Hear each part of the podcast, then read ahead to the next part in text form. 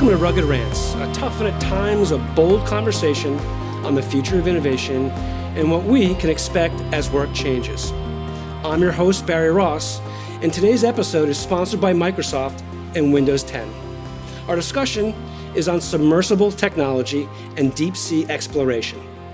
Our guest, Patrick Lahey, president and co founder of Triton Submarines Triton designs and manufactures custom built submarines that has enabled spectacular missions, including everything from visiting the Titanic to the first ever recording of a giant squid. Welcome, Patrick. It's great to have you on the show. Thanks for having me on the show. I'm uh, delighted to be here. Well, this is going to be uh, one of our our few great shows that we always have, and it's going to be an opportunity to, to truly geek out uh, with you, Patrick. So let's start. Probably the, the question that's biggest in my mind is why is deep sea exploration so important to science, history, our environment? Well, I think the, the obvious answer to that is uh, if you think about the physical size of the ocean, it covers two thirds of the planet, or 70%, I think, is the, is the figure traditionally used. And I'm, I'm told more than 90% of it is unexplored. That means that more than 60% of our planet is, uh, is unexplored. It's a staggering number when you think about it. But, but there's more fundamental things than that. I mean, probably most of the listeners will know that the ocean is the primary source of oxygen on Earth. So, for every two out of three breaths you take, you can thank the ocean for the oxygen that you got from uh, that, that, that you're taking wow. in because it came from there. We always talk about the rainforest, right? The rainforests, I think, uh, account for about 20 to 20, 20 to 30 percent of, of the oxygen. Um, the, the oceans are also our greatest uh, carbon sink.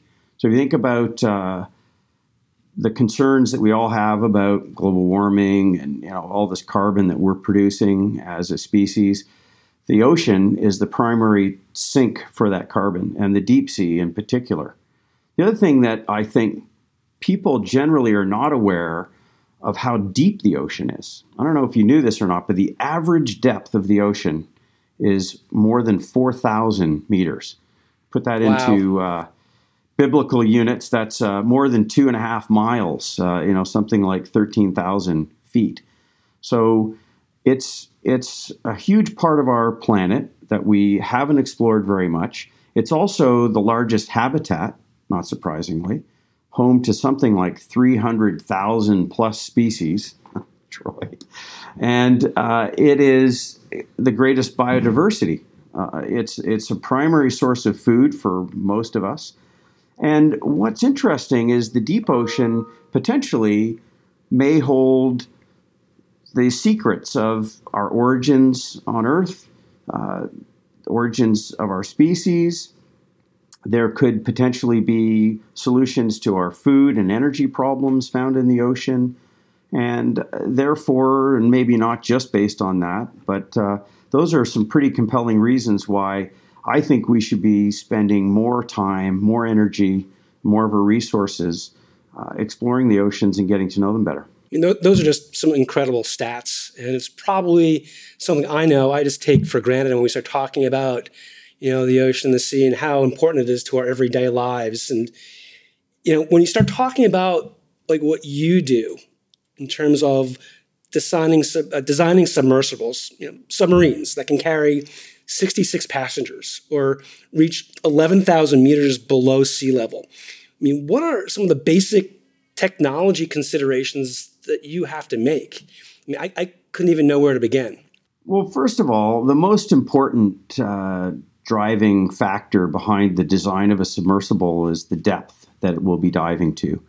Of course, uh, the deeper you dive, the higher the pressure and the more significant uh, we, you know, that that can be in the uh, in the design of a vehicle. So when you you think of the subs that we build that that carry huge numbers of people, they typically feature pressure hulls that are cylindrical. In some cases, like the latest one we've developed, has a transparent pressure hull made of acrylic.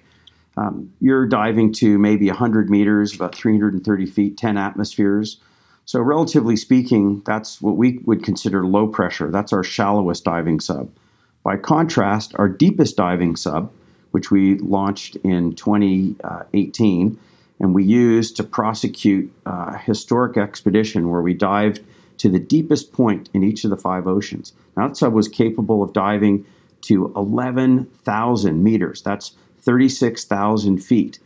And to put that into perspective, into sort of terms that I think everybody can visualize, when that submarine sits on the bottom of the ocean at 36,000 feet, it's under enormous pressure. It's 16,000 psi. But to make that more recognizable, everybody knows what a 747 is. You know, you think of a jumbo jet, giant aircraft, weighs three quarters of a million pounds. To, to create a pressure comparable to what that sphere experiences that you're inside of at full ocean depth, you'd need 292 fully laden jumbo jets pressing down on that sphere. So it's an immense pressure. You know, everybody talks about space, but in space, you deal with the absence of one atmosphere. At full ocean depth, we deal with 1,100 atmospheres. Uh, it's an enormous pressure, and that is the primary driver of a design, the diving depth first and foremost. And then the number of people, and then you know other things are taken into consideration. Yeah, I can tell already. Uh, you just love what you do. Just listen to some of the responses. It's just this is such a treat, I think, for our listeners and me because it's so beyond what we normally talk about. So I'm just you know doing something out of the ordinary thanking you like midway through the segment. So just bear with me, Patrick. So when we start talking about like the differences between recreational and you know research and exploration right in terms of the industries it, how do they present different technology challenges i know we talked a little bit about it in that last question but it seems like they'd be just totally separate considerations technology wise that's very true because if you're diving recreationally your primary interest is viewing lighting you know so you got to have plenty of light so you can see the things that are down there and you would be focused on optimizing the view from within the pressure boundary uh, that you've built. And you know you drive around so you need some means of, of uh, you know moving the submarine forward backward up and down and so on but when you start talking about doing science or other work activities underwater then you need to talk about tooling and the interaction between that tooling, say, for example, if you're a scientist, if you want to collect a fish, if you want to pick up a rock sample, if you want to do a core, if you want to take water from the depth. So, all of those things would require special tools that we would fit to the submarine. So, when we're building a submersible that's designed to support marine science research or ocean exploration, then we would equip it with a different set of tools. Generally speaking, though, one of the primary things always with a sub is the view, because a submersible is a visual tool. It's all about how you can see, and the more uh, the more the more profound, the more um, effective you you make the viewing experience, the more profound uh, that experience is, the more memorable it is for the people who who are lucky enough to enjoy it. Do you have a preference between recreational versus research and exploration? No, actually, I don't, because anytime I have the privilege of going diving in a submersible, whether it's to, you know, do something recreationally and just explore and have fun, or whether it's to go down and do a job, I always enjoy it. Actually, I think probably because of my commercial diving background, I do tend to enjoy dives when I have a specific objective you know, like go down and salvage this or go down and cut that or pick that up. It's nice to have an objective, but it's also wonderful to just, you know, explore like you're visiting a museum or something. Well, that was a very diplomatic answer, so I appreciate that. So, so let's let's geek out for a second, just for our listeners, and we start talking about specific use cases. So, when you start thinking about what a submarine is and does, can you tell me what that ecosystem of technology is? Can you describe it? Yeah, sure. I suppose if you put it into its most fundamental, the building blocks, if you will, you have a pressure boundary, which is the thing that protects the occupants. Because one of the great things about a submersible is you sit inside of it at surface pressure. So you're not subjected to the forces of the ocean as you would be if you were a traditional diver. It's one of the great things is you can go as deep as you want, stay as long as you like, no decompression. So the pressure boundary would be sort of the main first thing. And that means you need life support systems to support the people that are inside this pressure structure. Then you need batteries uh, or some means of uh, providing power. Submersibles differ from submarines. And, and, actually, some people don't know this, but the definition of a sub or the difference between a submarine and a submersible, a submersible is not capable of regenerating its own power. You know, like a military submarine either uses a diesel engine to recharge a battery bank or in some cases, most of the big ones today are nuclear, so they have an unlimited supply of energy. A submersible has a finite amount of energy that's usually derived from a bank of batteries. Could be a fuel cell, but mostly it's batteries.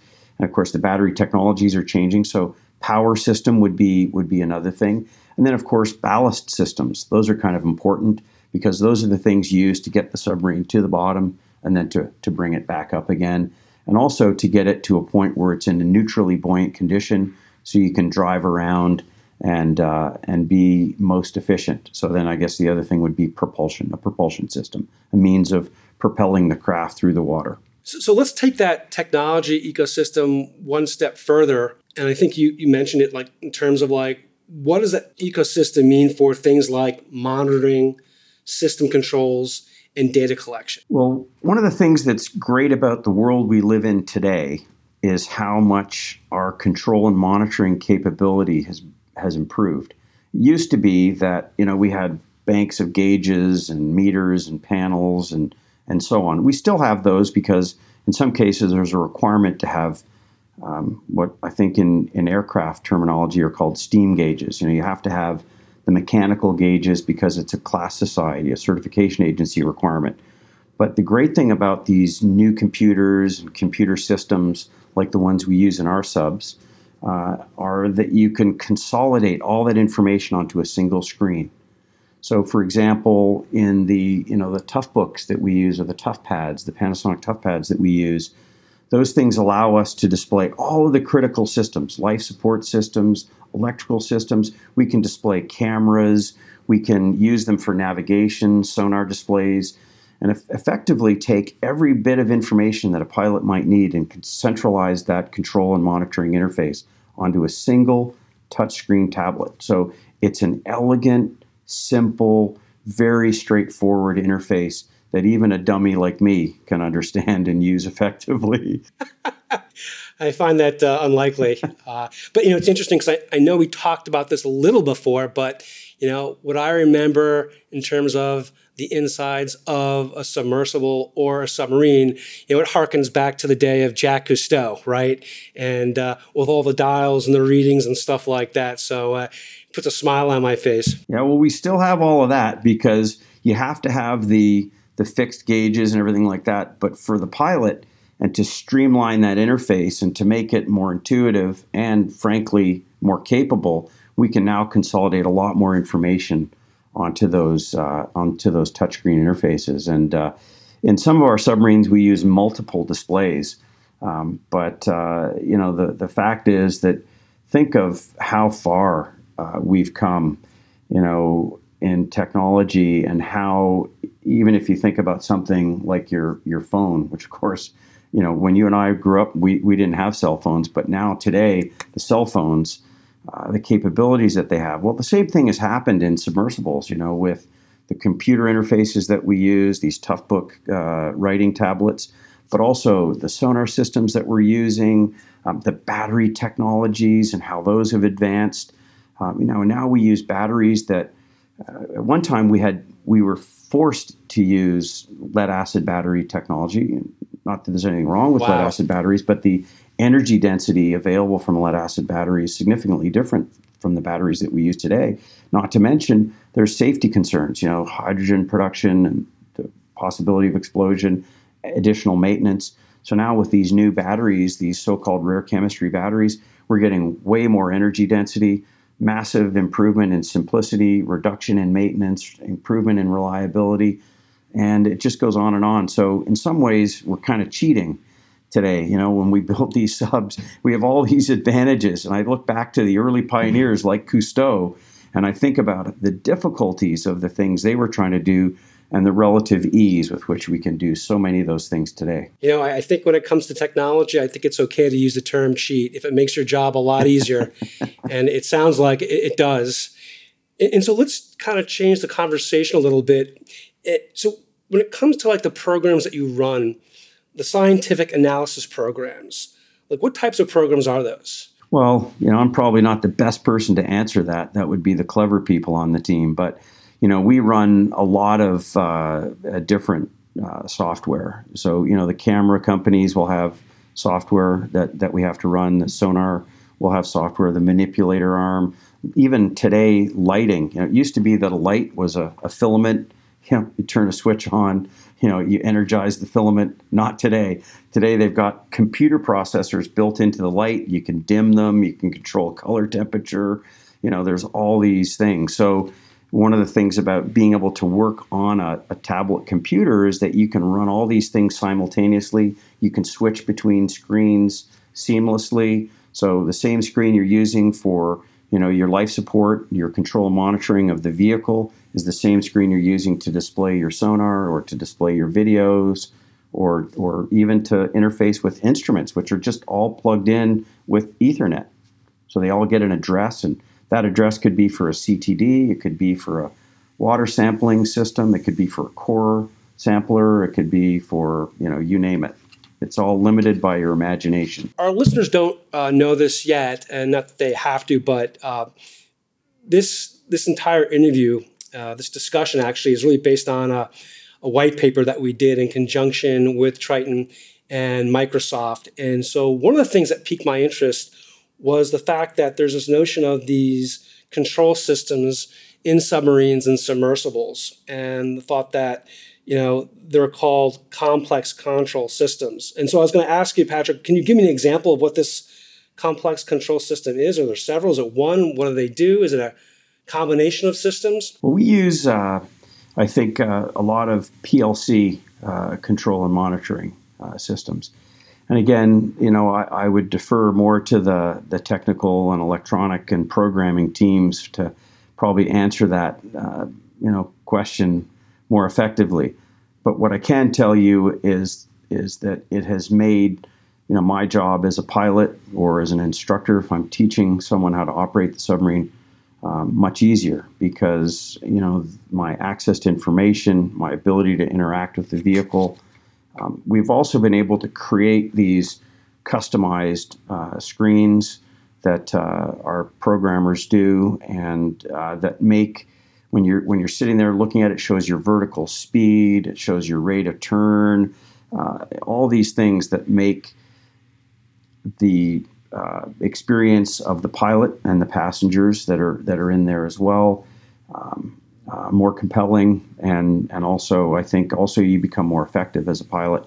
I, am not sure exactly what the programs are, and I apologize if I'm not able to answer your question. Yeah, no worries. Uh, absolutely, there's there's no apology needed. Again, this is just so new to us and our listeners. Uh, you know, we'll take anything we can get, and, and so. I think we talked about this next question a little bit because we talked about the use of tablets and mobile devices. And so, you know, one of the things I imagine is because you're in such close, cramped spaces or smaller spaces, right? You're more confined.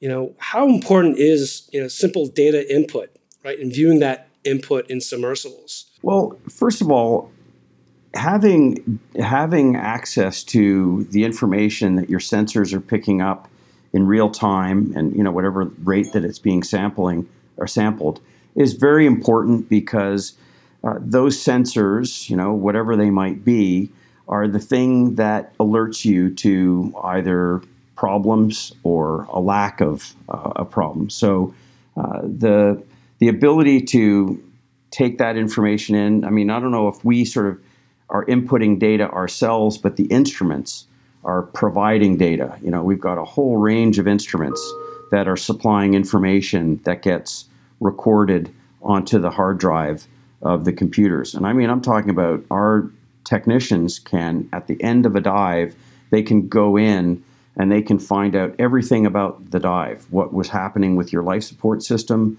throughout the dive, you know, how well you maintained your oxygen and CO2 levels, what the temperature and humidity was doing, but also information about the the you know your heading, your direction, your altitude off bottom, and all of those things are important uh, when it comes to doing a uh, you know sort of forensic analysis of a dive and and you know what you did, where you went. Uh, so you're collecting a lot of information. The information, it's you know I'm not collecting it. It's not like I'm sitting there putting the information in. It's all sort of coming in somehow magically, and it's being stored in this incredible little box that that uh, that that I get to interact with. But what's incredible to me is how after a dive, the information that the the uh, technicians can tickle out of it to uh, better understand exactly what transpired during a dive. Um, so, for example, if a scientist wants to know, okay, when you took that sample, you know, what was the exact location where you were, and they can they can get that lat long data. They can get your your uh, your specific position, and that's important because when they collect that sample, they want to know where did it come from, um, because without that, you know, it's it's kind of I wouldn't say it's meaningless, but it's a lot less important. Yeah, it sounds like it'd be important. Uh, and I'm sure driving a submarine is not like driving a car. And, and, so. But viewing, you know, that was the other part of your question. I didn't answer it. Viewing, of course, that is the whole point of a human occupied vehicle. It's all about the view, it's all about the things you can see and the experiences that you drink in with your senses in real time. You know, uh, you can you can uh, imagine being a I don't know uh, being a bird watcher and trying to you know, do bird watching with a drone. It's just not the same thing as walking through that forest and hearing and listening and seeing the things that are happening. Uh, that's, uh, I think, a pretty good comparison between, you know, being in a human-occupied vehicle and then, you know, instead relying on, say, a remote vehicle, a robot that goes down. Robots, you know, they just don't cut it. You, you don't get to drink in the information in the same way. I totally agree with you. I think it's it is that personal experience. If you can see it for yourself, touch it, feel it. I think that makes that's what makes it real. Uh, so I, oh, yeah. I, totally get and it. it. And it's and it, and it's it's it's why when people come out of a submersible after making a dive, they invariably talk about how profound it was and how impactful it was. I've had many people come out of the subs honestly and say to me, "That was the most incredible thing I've ever done in my life." That's a that's a powerful statement for somebody to make, but that just goes to show you the kind of impact that a dive in a submersible, you know, to a part of our world that you couldn't see any other way has on a person. You know, if you want to create ocean advocacy, no better way to do it than inside of a human occupied vehicle. That's incredible. And, and so I think, based on what you do as a pilot, what does connectivity and GPS look like at the bottom of an ocean floor? That's a very good question. In fact, one of our greatest challenges as a as people that operate vehicles that are hundreds, if not thousands, of meters underwater or feet underwater, is that when you go underwater, of course, uh, radio frequencies, RF, will not transmit through seawater. So uh, as soon as you go underwater, you immediately lose that GPS link that we all take for granted when we're up on the surface, whether you're in a boat or you're at home driving your car. Uh, we're, we're so accustomed to having that access to GPS and so once we go underwater and we don't have that GPS, we have to create that information and then send it down to the submarine. And, and we do that through some clever electronics. Not me, I don't do it, but other people do.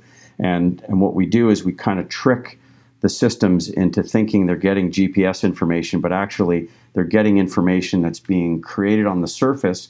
And what they do is they can tell your relative position from the surface transducer, uh, which does have GPS, and then they send that and they tell you what the the delta is. So now you know exactly where you are on the bottom. It's pretty clever.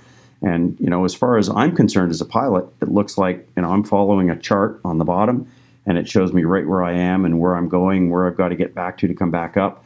But you know, without the benefit of GPS, we have to we have to fake that. Yeah, I uh, I'm sure it's hard enough. I can't imagine you know, driving a submarine without this technology, without this tech connectivity that we kind of take for granted as landlubbers.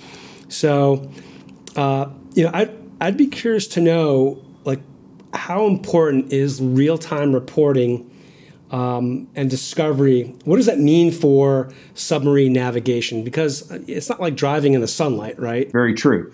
So, I'll give you a great example. We were just doing these dives on the Titanic. We had to make these dives on the Titanic, and I don't know how much you know about that site, but first of all, it's at 12,500 feet, so it's pretty deep.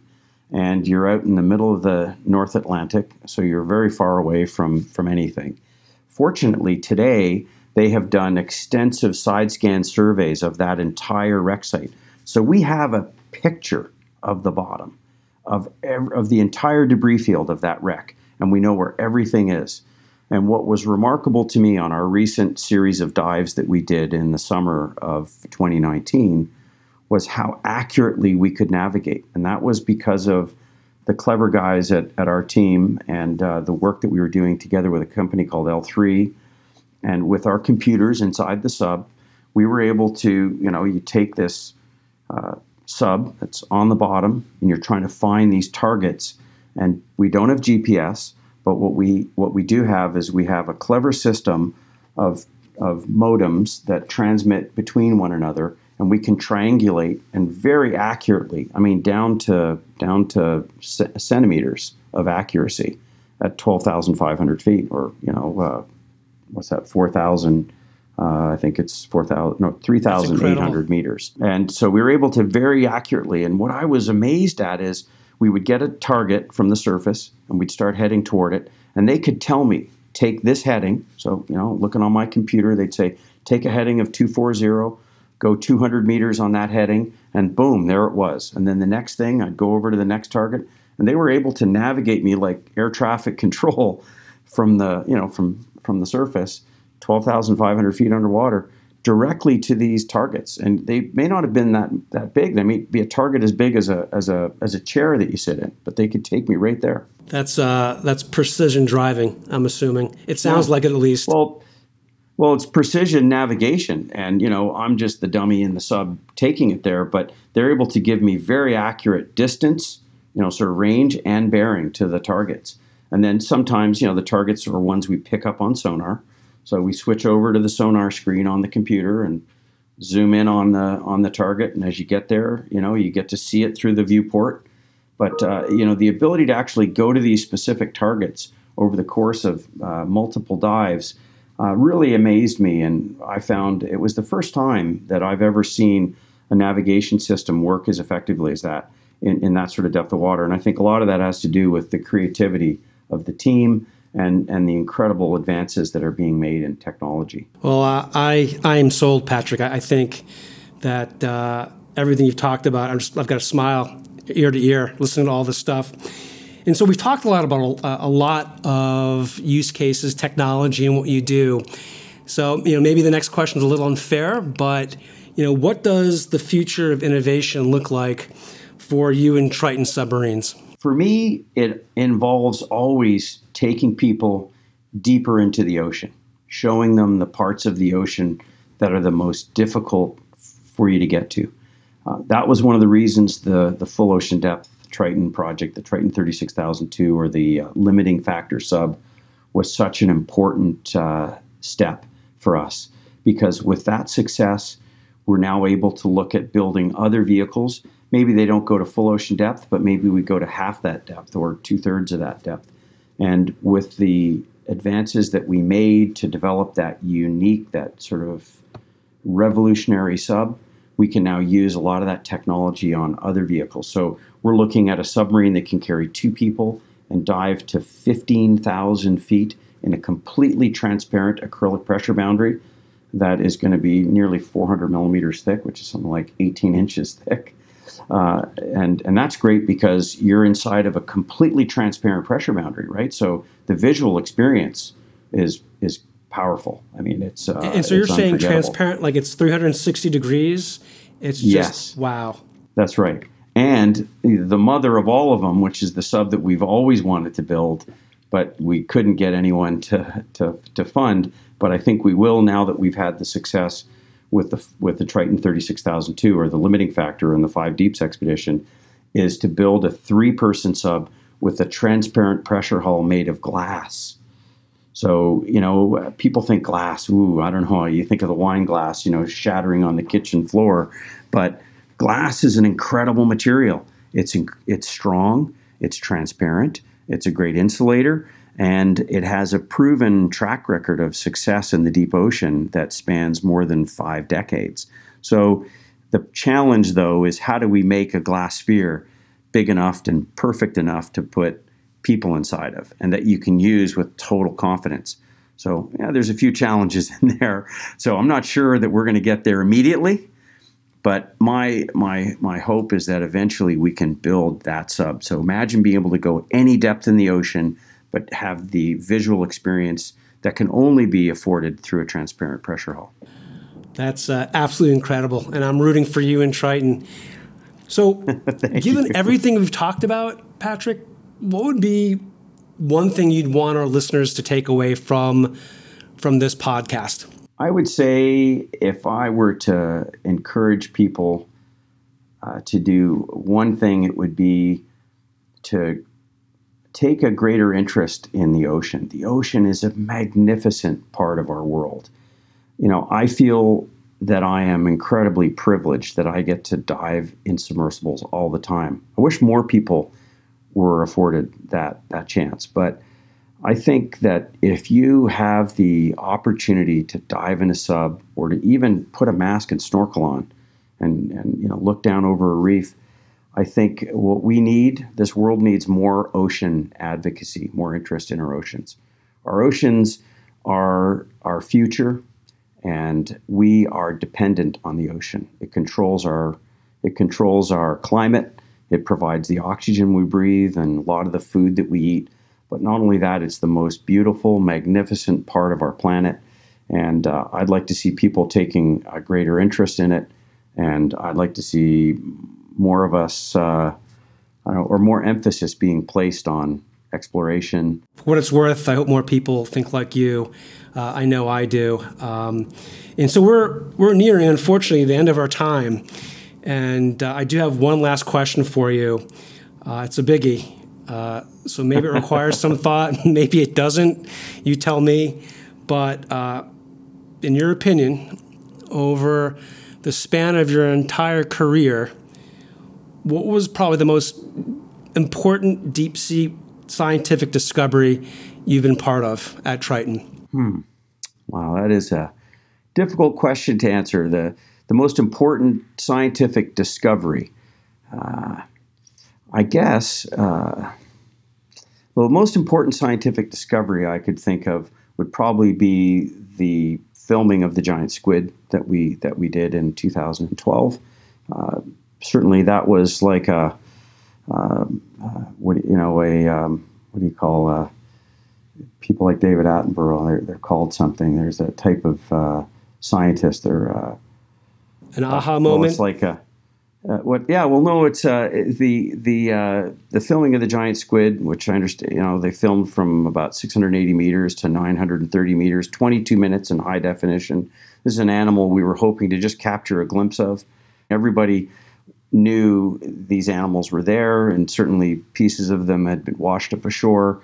But to actually capture the film in its natural environment over such an extended time frame was really a, a, great thing. I didn't, I wasn't actually on that dive. I wish I was. Uh, for me, my most powerful moment certainly was the dive that I had the privilege of making to the bottom of the ocean uh, in May. Uh, actually, uh, almost a year ago exactly uh, today. It was the 3rd of May, uh, 2019, and I had the privilege of taking a dive to 35,850 feet. Oh my God. 10,000 uh, I think 928 meters. Uh, what a what a great dive that was, and uh, what great validation it was for for my company, and uh, you know for this concept of a vehicle that could take people to any depth in the ocean and do it repeatedly and safely. Uh, so I think because oh I th- yeah maybe for me personally maybe the dives that we did in the uh, Java Trench you know filming these bacterial mats or maybe the dives that we did in the North Atlantic on the hydrothermal vents.